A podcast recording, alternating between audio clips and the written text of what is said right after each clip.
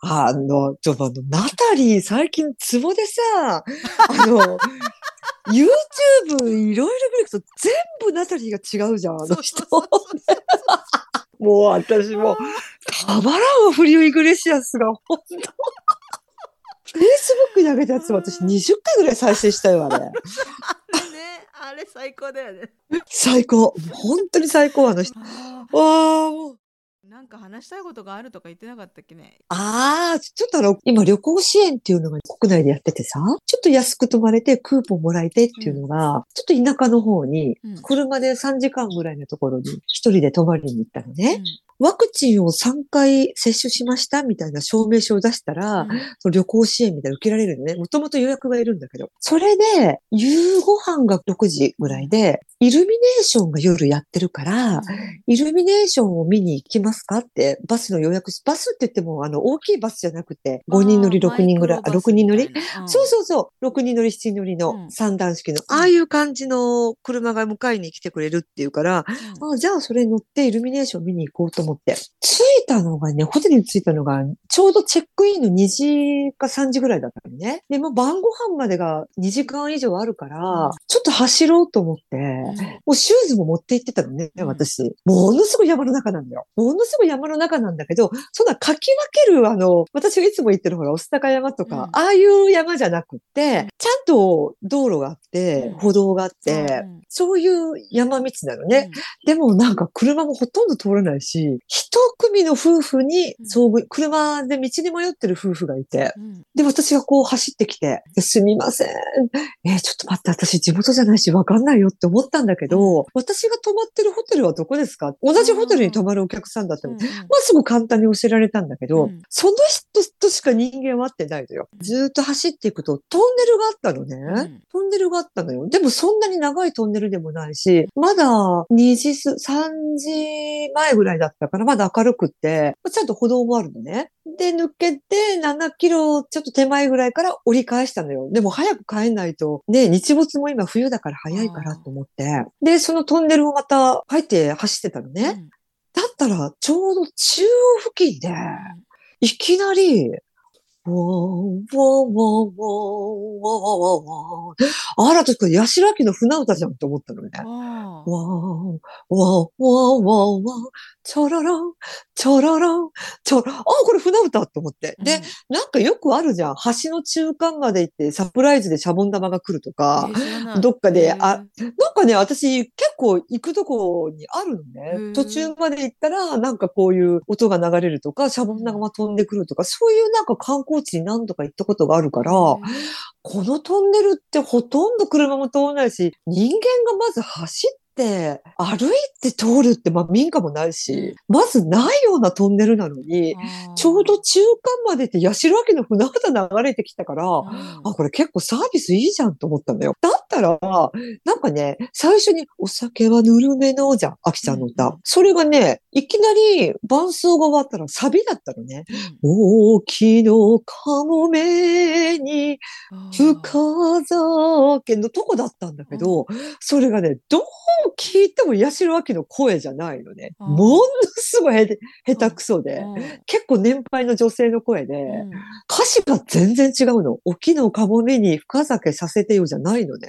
なんだろうこの歌詞と思って耳を澄ましてずーっと聞いてたんだけど、まあトンネルの中だからほら、音が響くっていうか割れるっていうか、うやわいわん、わやややみたいな感じだったんだよ。なんて言ってるかわかんないし、えらい下手くそだし、レコードの回転数間違えたような声だったのね。もう私もうちょっと、プって笑いながら、しばらく立ち止まって笑って聞いてたのね。歌も終わった後は動画撮ればよかったなと思ったんだけど、それもすっかり忘れて、それからずーっと走って、それから数キロかけてホテルに戻って、5時半から夕食だったから、うん。ホテルのスタッフの人がお食事運んでくれるじゃん。うん。その時に、うん。あ、あのトンネルなんだかの八代亜紀の替え歌じゃないけど、地元のおばちゃんですかね。あんまり上手とは言い難い八代亜紀の歌あれ何ですかねって笑ってたら、は？っていうわけよ。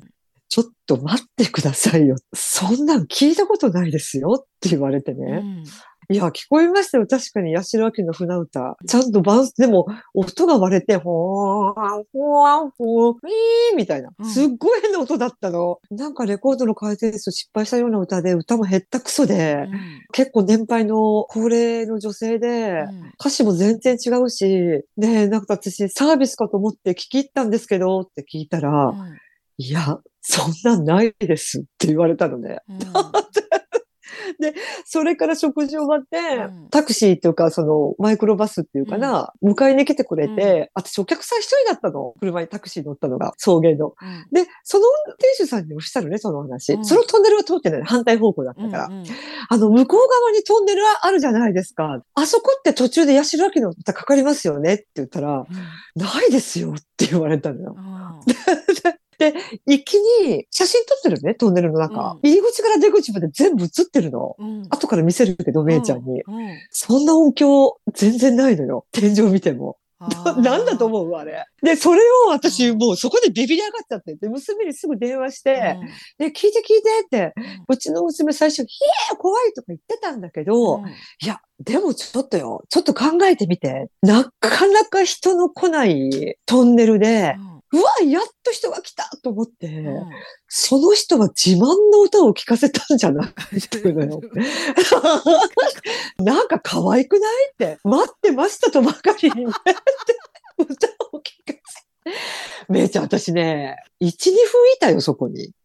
ずーっと聞いてた、最後まで。いや、もう歌詞をもう聞き取ってやろうと思って、もう耳の穴かっぽじって聞いてたのね、私。でもね、全然わかんなかっえた。あ音としては結構大きいっていうかはっきり聞こえる音なの？あ、私もイントロドンじゃないけど、うんうんあ、八代亜紀ちゃんの船歌って思ったのね。高倉健と倍賞美津子があの、居酒屋で酒を飲みながら一夜を共に過ごすあのテーマ曲と思って。なんかでも、えらい回転数間違えてないって思ったらなんか、えあーみたいな。のもう全然こんな感じだよ。むかずらーって、へったくそと思って。怖いもうしばらく笑いながら見て、私、私そんな自分が一番怖いんだけど、怖いよね。なんか、無知ってすごいなって思った。無知って時には、なんかプラスだよね。あれでピも、もしさうん 子供がさ幽霊怖くないでさ、ほら一緒に遊んで、たりす私るじゃんまさにそれ。うん。こんな田舎のトンネルのね、サプライズと思って喜んで聞いてたの、私。サービスいいじゃん後で写真見せるよ。何もないなんか映ってたら嫌だな 怖いいや、それがね、うん私いろいろな人に見せたけど映ってないよ、何も。私の靴しか映ってない。あ本当に、うん、私の足しか。やっと人が来たと思って、嬉しかったんだよ、その人は。物は考えよあ、そう考えるとうん。あまあねでもほら変にフレンドリーすぎあて福ちゃんのねマインドがフレンドリーすぎてついてきちゃうあるじゃあん子供の子供がピュアすぎてさあの一緒に遊びたくてずっと出てくるはいはいはいはい。例とかもあるしさ。でそうじゃなくてよかったねほんと通りすがりで。いや、ほんと。もう、この時にあの、長山のりおの書いた無知の涙っていう本を思い出したね、私。うん無知とは時に人を救うじゃない。いやいや、長山長山のりお、あの、長山基準の、ああの、10代で好き。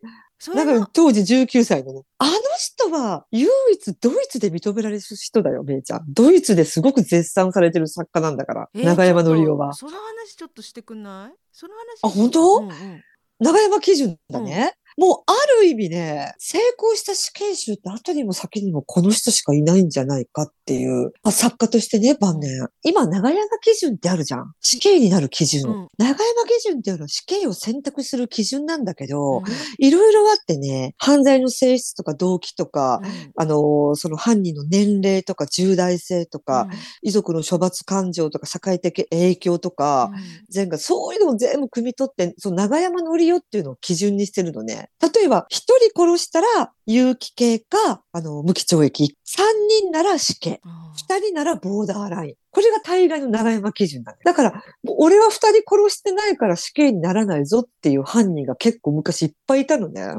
でも最近は一人でも死刑になるし、うん奈良で小学生を女の子を殺しちゃったの小林薫っていうおじさん。あの人は一人だよ。一人で死刑執行されてるし、長山のりおっていうのは、あの、当時19歳だとね、連続射殺事件。なんかね、お金を盗もうとしてね、米軍基地に侵入するのよ。まず、19歳の時ね、うんピストルと実弾を盗んで米軍基地で。で、東京とか京都とか、日本全国、都道府県を渡って4人殺した人なのね。で、今でもあるのかな東京プリンスホテルって。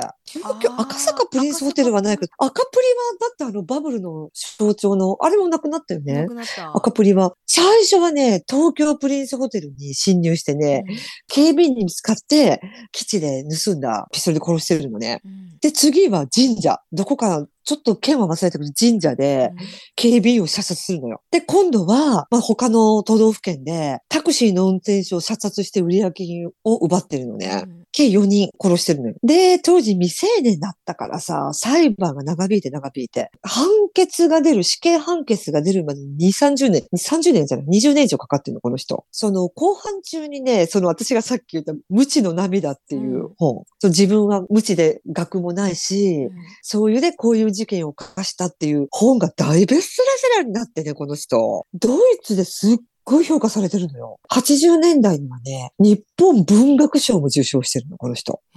で、大使館を通じてね、御社を申請してるのね。もう自分はもうこんだけもう文学に目覚めて、もう文学賞まで取ってるのを死刑にしないでくれみたいな。でもね、もう確定してるからダメだったのね、この人。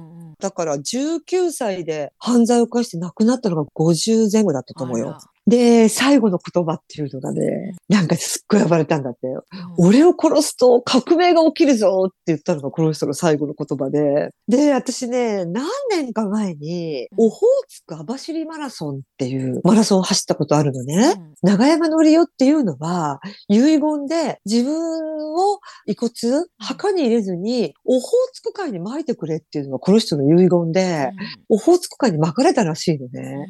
私、走りながらもう頭の中はずっと長山のりよだったね。ああ、ここの海に巻かれてるんだなと思ってあ。あ巻かれたのかなやっぱりちゃんと。そう。ねえこれがね、大概長山のりよっていう連続射殺魔の19歳のね。でもね、戦争中とか結構、18、19で死刑判決の人いっぱいいたのよ、当時。明治、大正、昭和って。で、も、当時って、人を殺さないと自分が生きれないっていう境遇の子たちばっかりだったのね。あの、やっぱり明治、大正、昭和の戦争、戦後ぐらいまではうん。それで少年法っていうのができたのよ。だから今の少年法ってさ、そうじゃないじゃん。ねそうだよね。うん。俺は少年法に守られてるんだから殺したって死刑になんないぞって高く、高をくぐってさ、いっぱいいるじゃん。光市の母子殺人事件とか。ああと何？あの、3人全部死刑になった10代がいるよ。つい何年か前に。ちょっと今度忘れしちゃったけどうん。あとこの前ね話した関照彦だってそうじゃん？あの家族4人殺した。市川。そうそう、んん市川のね、うん一家4人惨殺の。あれひどいあれだってね、うん10代だったしね。うん結構いる最近は。だいぶ変わったけどね、少年法もね。変えないとね。そう。んな何十年も前のものと。で、うん。うん、だって、戦前、昭和の初めなんて、自分の子供をさばいて食べてた時代もあったんだよ、日本でも。ああ、そう本当に。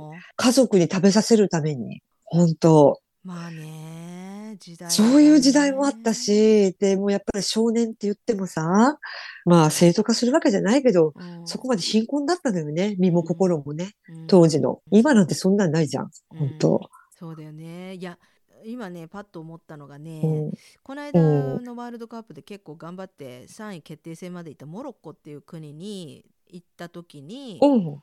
あらちょっと私ここの国の価値観では暮らせないわって思ってしまったの。っていうのはやっぱりうん。貧しかったりするわけよね全体的に。うんうんうんうん。だからうん。盗んだりとか騙したりとかがうん。当たり前なんだよね。別別に普通っていうか騙された方が悪いとかって言うけど本当にそうなの。珍しいことでも何でもないからうん。みんな平気でそういうことをするわけよこういう価値観の中では暮らせないな。でもこの人たちは生きるためにまあ昔の日本もそうだだったんだろうね。なんかすごい。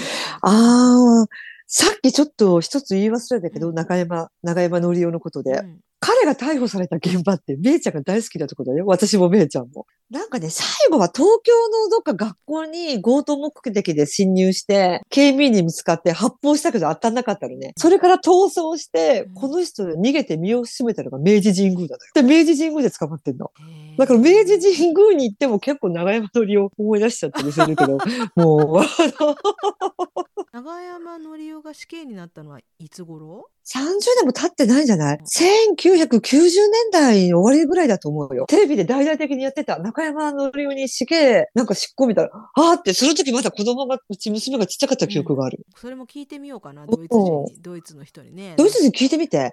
うんでももう本当に昔の書籍だからね、うん、めいちゃんのお母さん世代だったら知ってる人もいるかもしれないね。ドイツのあのママ世代だったらドイ。ツ語でも出てるってことでしょ？つまりそう、多分そうだよ。ドイツで絶賛されてるあのからねそ。れを調べてみる、うん。他にいないんだよ。こんなに。だからほら、日本で、小原保つみたいに、うんほら、あの、うん短歌とか俳句とかを読んで、日本の国内で、うんその、賞を取ったとか、あうんあいう人は結構何人かいるんだけど、うんこう世界的に認められた文学が成功したってこと、後にも先にも死刑囚は長山のりおしかいないの。で、中でも絶賛し、一番評価が高かったのはドイツ。そう、木橋、木橋っていうタイトルの本で文学賞かなんか取ったんだよ。木橋、木に橋。読んだことはないけど、無知の涙はね、ん私大昔に読んだ記憶があるんだけど、うんまあちょっとあまり中身を覚えてないから、またちょっと読んでみようかな。ううんんそうだね。そうさこれがもしかしたら今年最後の若智子伝説の方のああそうだねるかもしれないけど、若智子伝説ってね、1月1日がうんお誕生日なのわかりやすいと思って。そっかそっか、わかりやすいね。うん一休さん曰くめでたい日じゃないっていう日だね。みんな平等に一つ年を取る。死での旅に一歩近づく。何がめでたいでしょう。確かに。生一休さんその通りだ生。首ぶら下げて歩ってたんだっけ？三が日。そうそう、ドクロドクロ、そう。だから京都の人たちは気持ち悪すぎて家から出なかったんだよね。一休さんが気持ち悪すぎて。もう大好き。人間味あふれる一休さん。今年はでも一休さんとソクラテスがヒットだったね。あーね最高だ今ね。年は。ソクラテスつながりの野坂昭之。もう私最近野坂昭之大好きでさ、ね、私で思い出したの。野坂昭之、マリリン・モンローのリターンって知らない？知らない？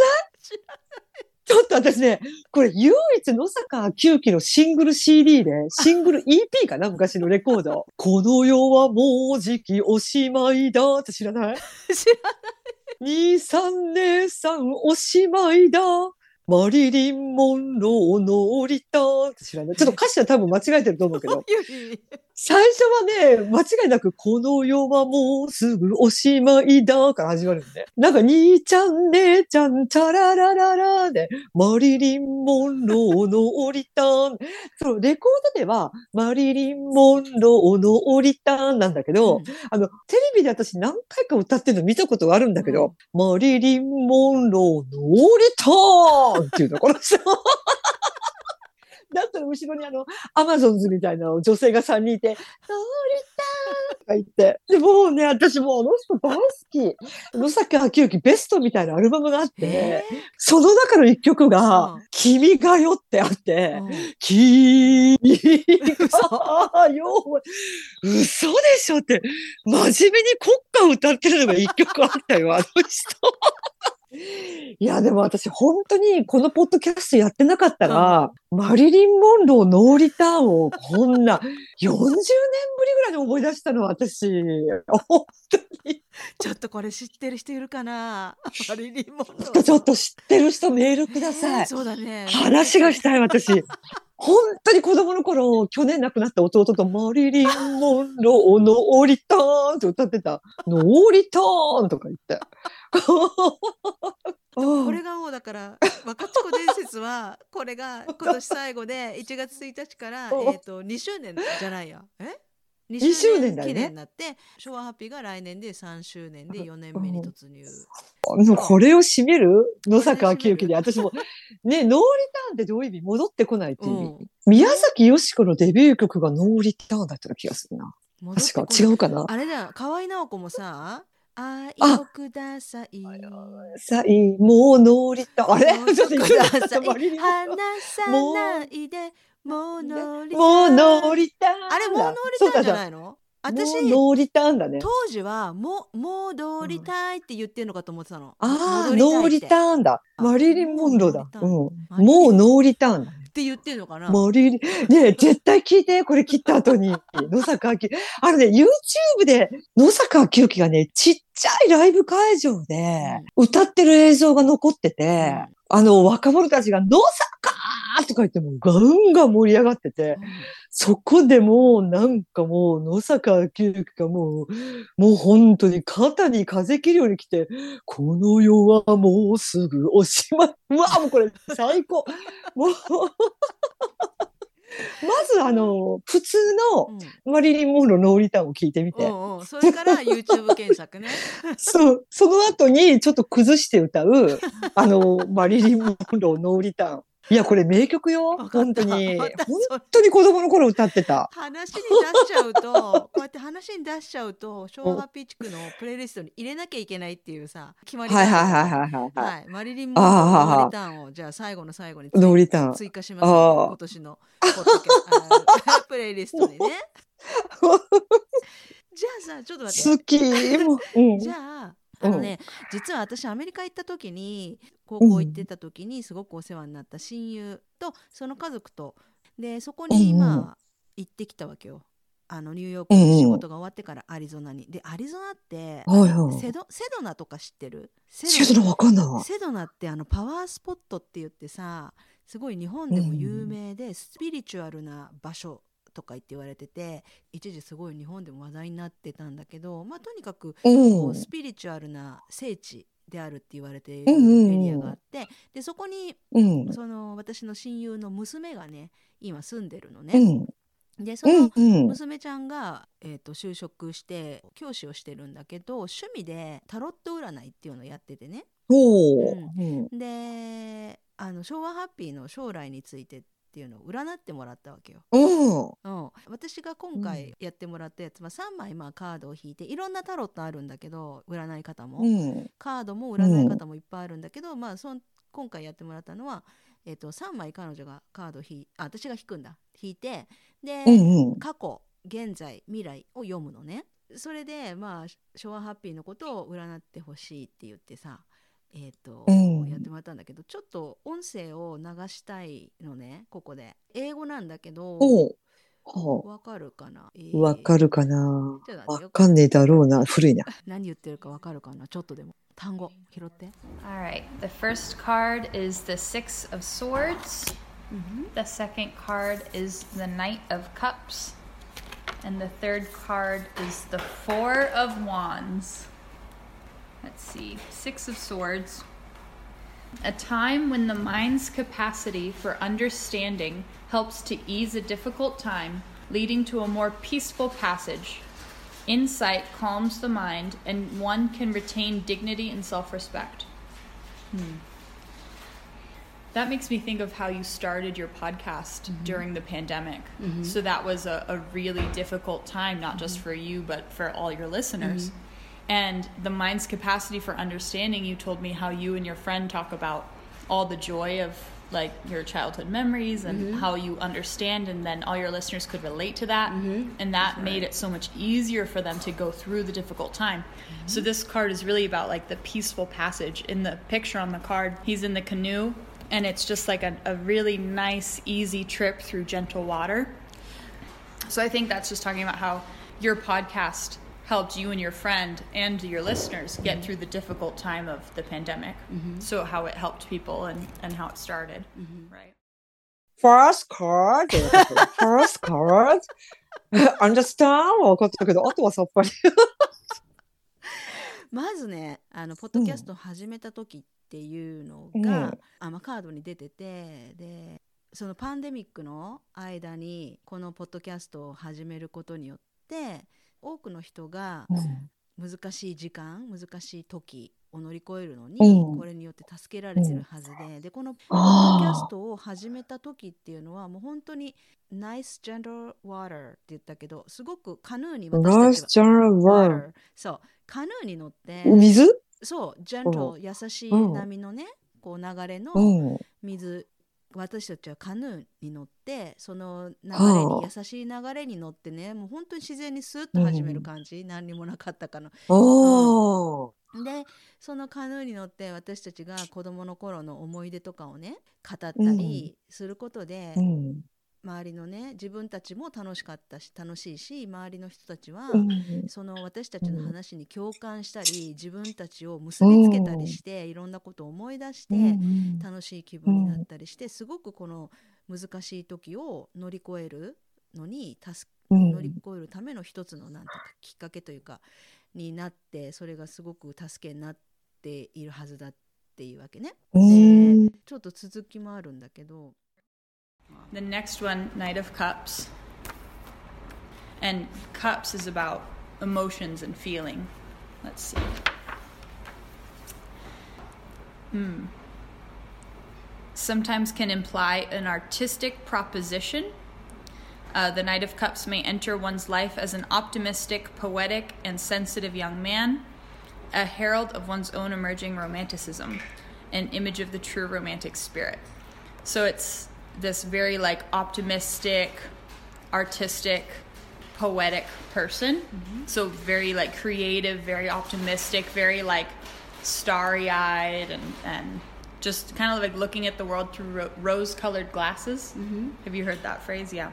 So very like artist an, an artistic proposition. Mm-hmm. So I feel like your podcast is something that's artistic and creative. And does it like bring you joy in that way? Like to be like, oh, I created this. It's it's something beautiful that I made. このポッドキャストっていうのはすごく楽観的で、うんあのうん芸術的で詩的、え？芸術的？うん芸術的ですよ。うんクリエイティブで他にないあら、うん。楽観的でもあるしその、芸術的でもあるし芸術的っていうのは他にないっていうね、真似、はいはい。ううんん。コピーではないっていう意味ね。うんうんうん。でえー、と詩的こうものを何か悟って語るようなあ悟らせるような節があったりとか、あのとてもクリエイティブなものだっていうことを言ってくれてうん。いて、ですごい楽観的でなんかこうなんていうのかな rose colored glasses? えっ、と大したことないものでもすすごくこう、うん。自分たち私たちがすごくこう楽しんでるからだからどってことないことなんだけどなんかなんか楽しいみたいななんかいいねみたいな感じで。実際の現実よりもすごくなんていうのだだから何でも私たち笑うでしょ何に対しても。ああ、うんうん。何でも笑いに変えちゃうっていうのがそういうことなのねすごいこうポジティブ何でもポジティブな方向に持っていくうん。傾向というか力があるどうってことない話なのに私たちが話すと面白くなるどうってことない話なんだけど私たちが笑ってるとなんかついつられて一緒に笑っちゃうみたいなそういうなんか何でもポジティブに持っていくポジティブを引きつける力があるああ、すごくなるほど。これがねすごいすごい内容ででね続き最後未来これからの未来うん。Let's see the Four of Wands. Wands are about like creativity and ideas and like taking action. Four of Wands augurs a time of reward for efforts made. A creative idea has yielded early fruit, and the individual has every right to celebrate the concrete results of their efforts. But this is only a stage on the journey, and soon we must face the hardest challenges before the final goal is met. Draw on your inner resources or a trusted friend's support. So to me, that one is saying like you've come so far with your podcast. It's mm-hmm. been really successful. A creative idea has yielded early fruit. You should celebrate, but it's not over. Like you mm-hmm. should continue on. There will mm-hmm. still be challenges. It will still be hard sometimes, but there's there's still more to come. Mm-hmm. And if you draw on your own strength and your trusted friends to support you, then you'll make it to an even bigger goal. So I I think the the reading is really saying like it helped you through the difficult time of COVID and it helped your listeners by giving them understanding and compassion and it, it helped everybody.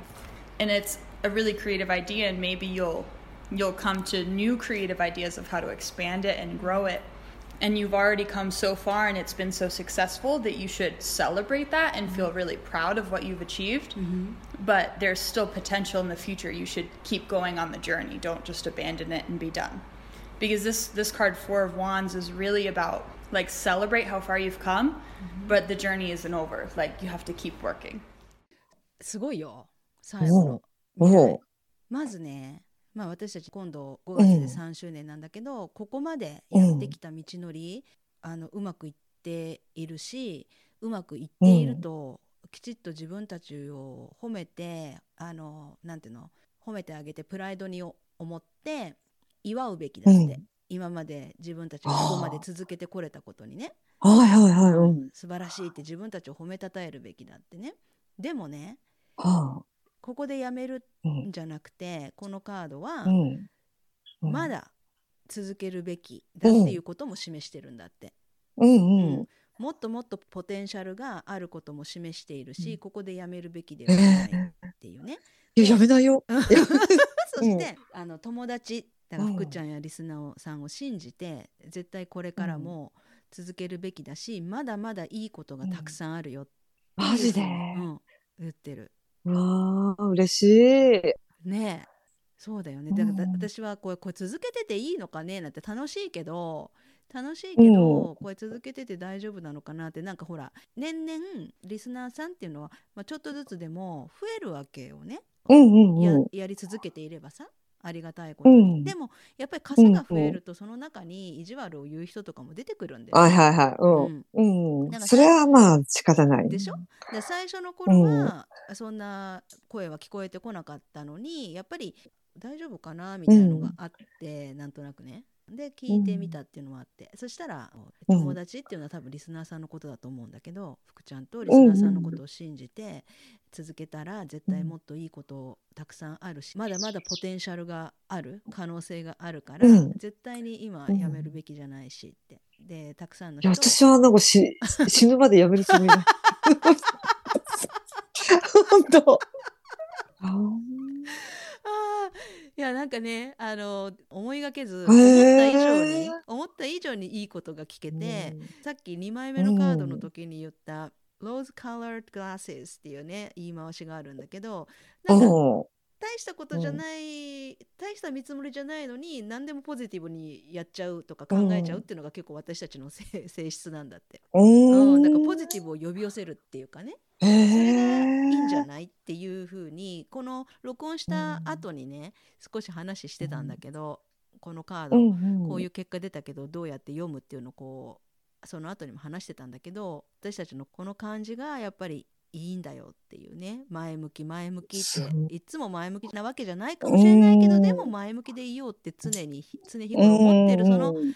感じがきっとリスナーさんにも伝わってるんじゃないかって。だからこの間すのねめぐみさんがお便りくれためぐみさんが自分があの落ち込んでる時にもう一回聞き直したら元気が出たよってうん。人を元気にするよっていう力があるよっていうさメールをくれてたけどそういうそういうメールほんともらうのね結構。うんうんだからもしそれが本当にね嬉しいな。一人でも二人でもそういう方がいてくれるなら、私たちがこうやって自分たちが楽しいだけじゃなくってさなんかうん。ね、嬉しいよね。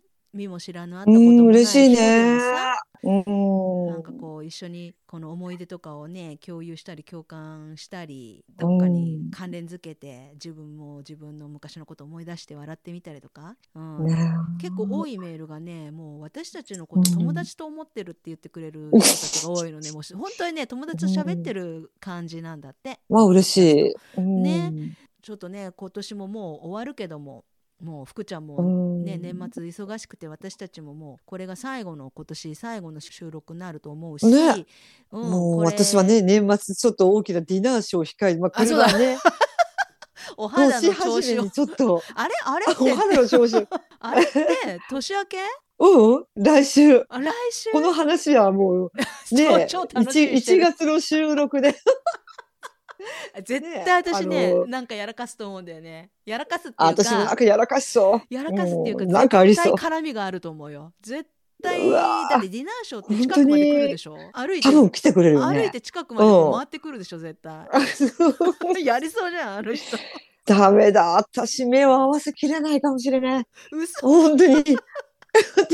いや、私ね、本当にね、もう心から好き、うわーだから今まであの、沖田博之とか、うん徳永英明のコンサート、私もう借りてきた猫だよ。本当におとなしいもん。本当に好きすぎて、目を合わせられない。えー でもまあね、こうやってタロット占いでもいいこと言ってもらったし、ちょっとなんか情報を仕入れるためにも、ちょっと私もちょっと頑張って。絶対向こうから来るって。違う。本絶対来る。当にマジ？絶対ほっとかないよ。ちょっと。でもなんか、あの、英語、こんななんかネイティブっていうの、うんネイティブっていうの、のなんかをこう聞くって、なんか久しぶりでかっこいいね、やっぱ。久しぶりでしょ。久しぶり。いや、もう最後、タロット、なんて言ってるかわかんないじゃん、私って。ほんで、first card, なんとらなんとら。いや、これなんて言ってんだろう最後に、こんなん出ましたけどって言ったらどうしようかと思って、私。なんでそういうことそう。泉厚の。あの、修道院さんみたいにこう、髪の毛隠して、蛇、蛇だよね。蛇かなんかじゃなかった？で、なんとかは、なんとかである、あなたは将来、高校でこうなる。こんなん出ましたけど、だってね、最あっ後。たね。よくフルネームで名前まで覚えてるね。泉厚の。いやもうね、来年もいい年になりそうだからね、とりあえずね。え、絶対なるよ。本当に自分たちの日常ね仕事や家事の合間にやることなんでこうやってねこう収録したものをすぐ出せたりするっていうスピード感はないしいついつ毎週何曜日ですよとかそういう約束もできないんだけどでもあのまた来年もねできる範囲で続けていきたいと思うしやろうやろう。ちょっとちょっとちょっと話外れるけどもう一個いい？何タロットカードで、タロットカードでもう一個思い出した。私さ、前にもこのポッドキャストで話したけど、若智子伝説で昭和ハッピー地区で。うん昔ネルトン・ベリクジラダに出た話をしたよね。うんあの時に、私たち女性陣は何も言われてなかったんだけど、男性陣、うん。女性15人、男性15人じゃん。うん。もともと男性陣には前もってスタッフっていうかそのテレビ局の側から何かゲーム、うん。女性と遊べるゲームできるものを一つ持ってくるようにって言われてたらしいの。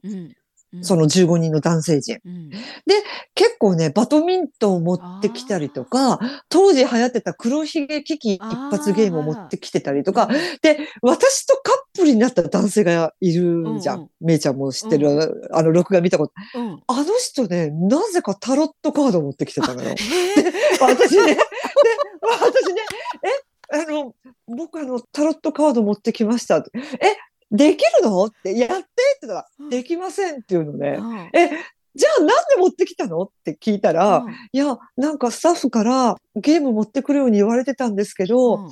昨日思い出して何もなくって、うん。家にあるのがタロットカードしかありませんでしたって。いやー なんじゃこい、なんじゃこいつと。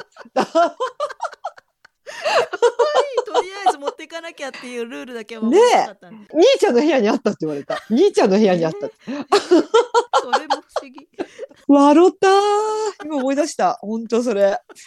すごいよく思い出したね来年若智子伝説さいきなりおどろおどろしい若智子伝説？あ、いいの？いいの？やるよ。うん。本当若智子伝説本当にやるやる。お待たせしてる感じだから、お待たせしました。お待たせしました。お待たせすぎたかもしれません。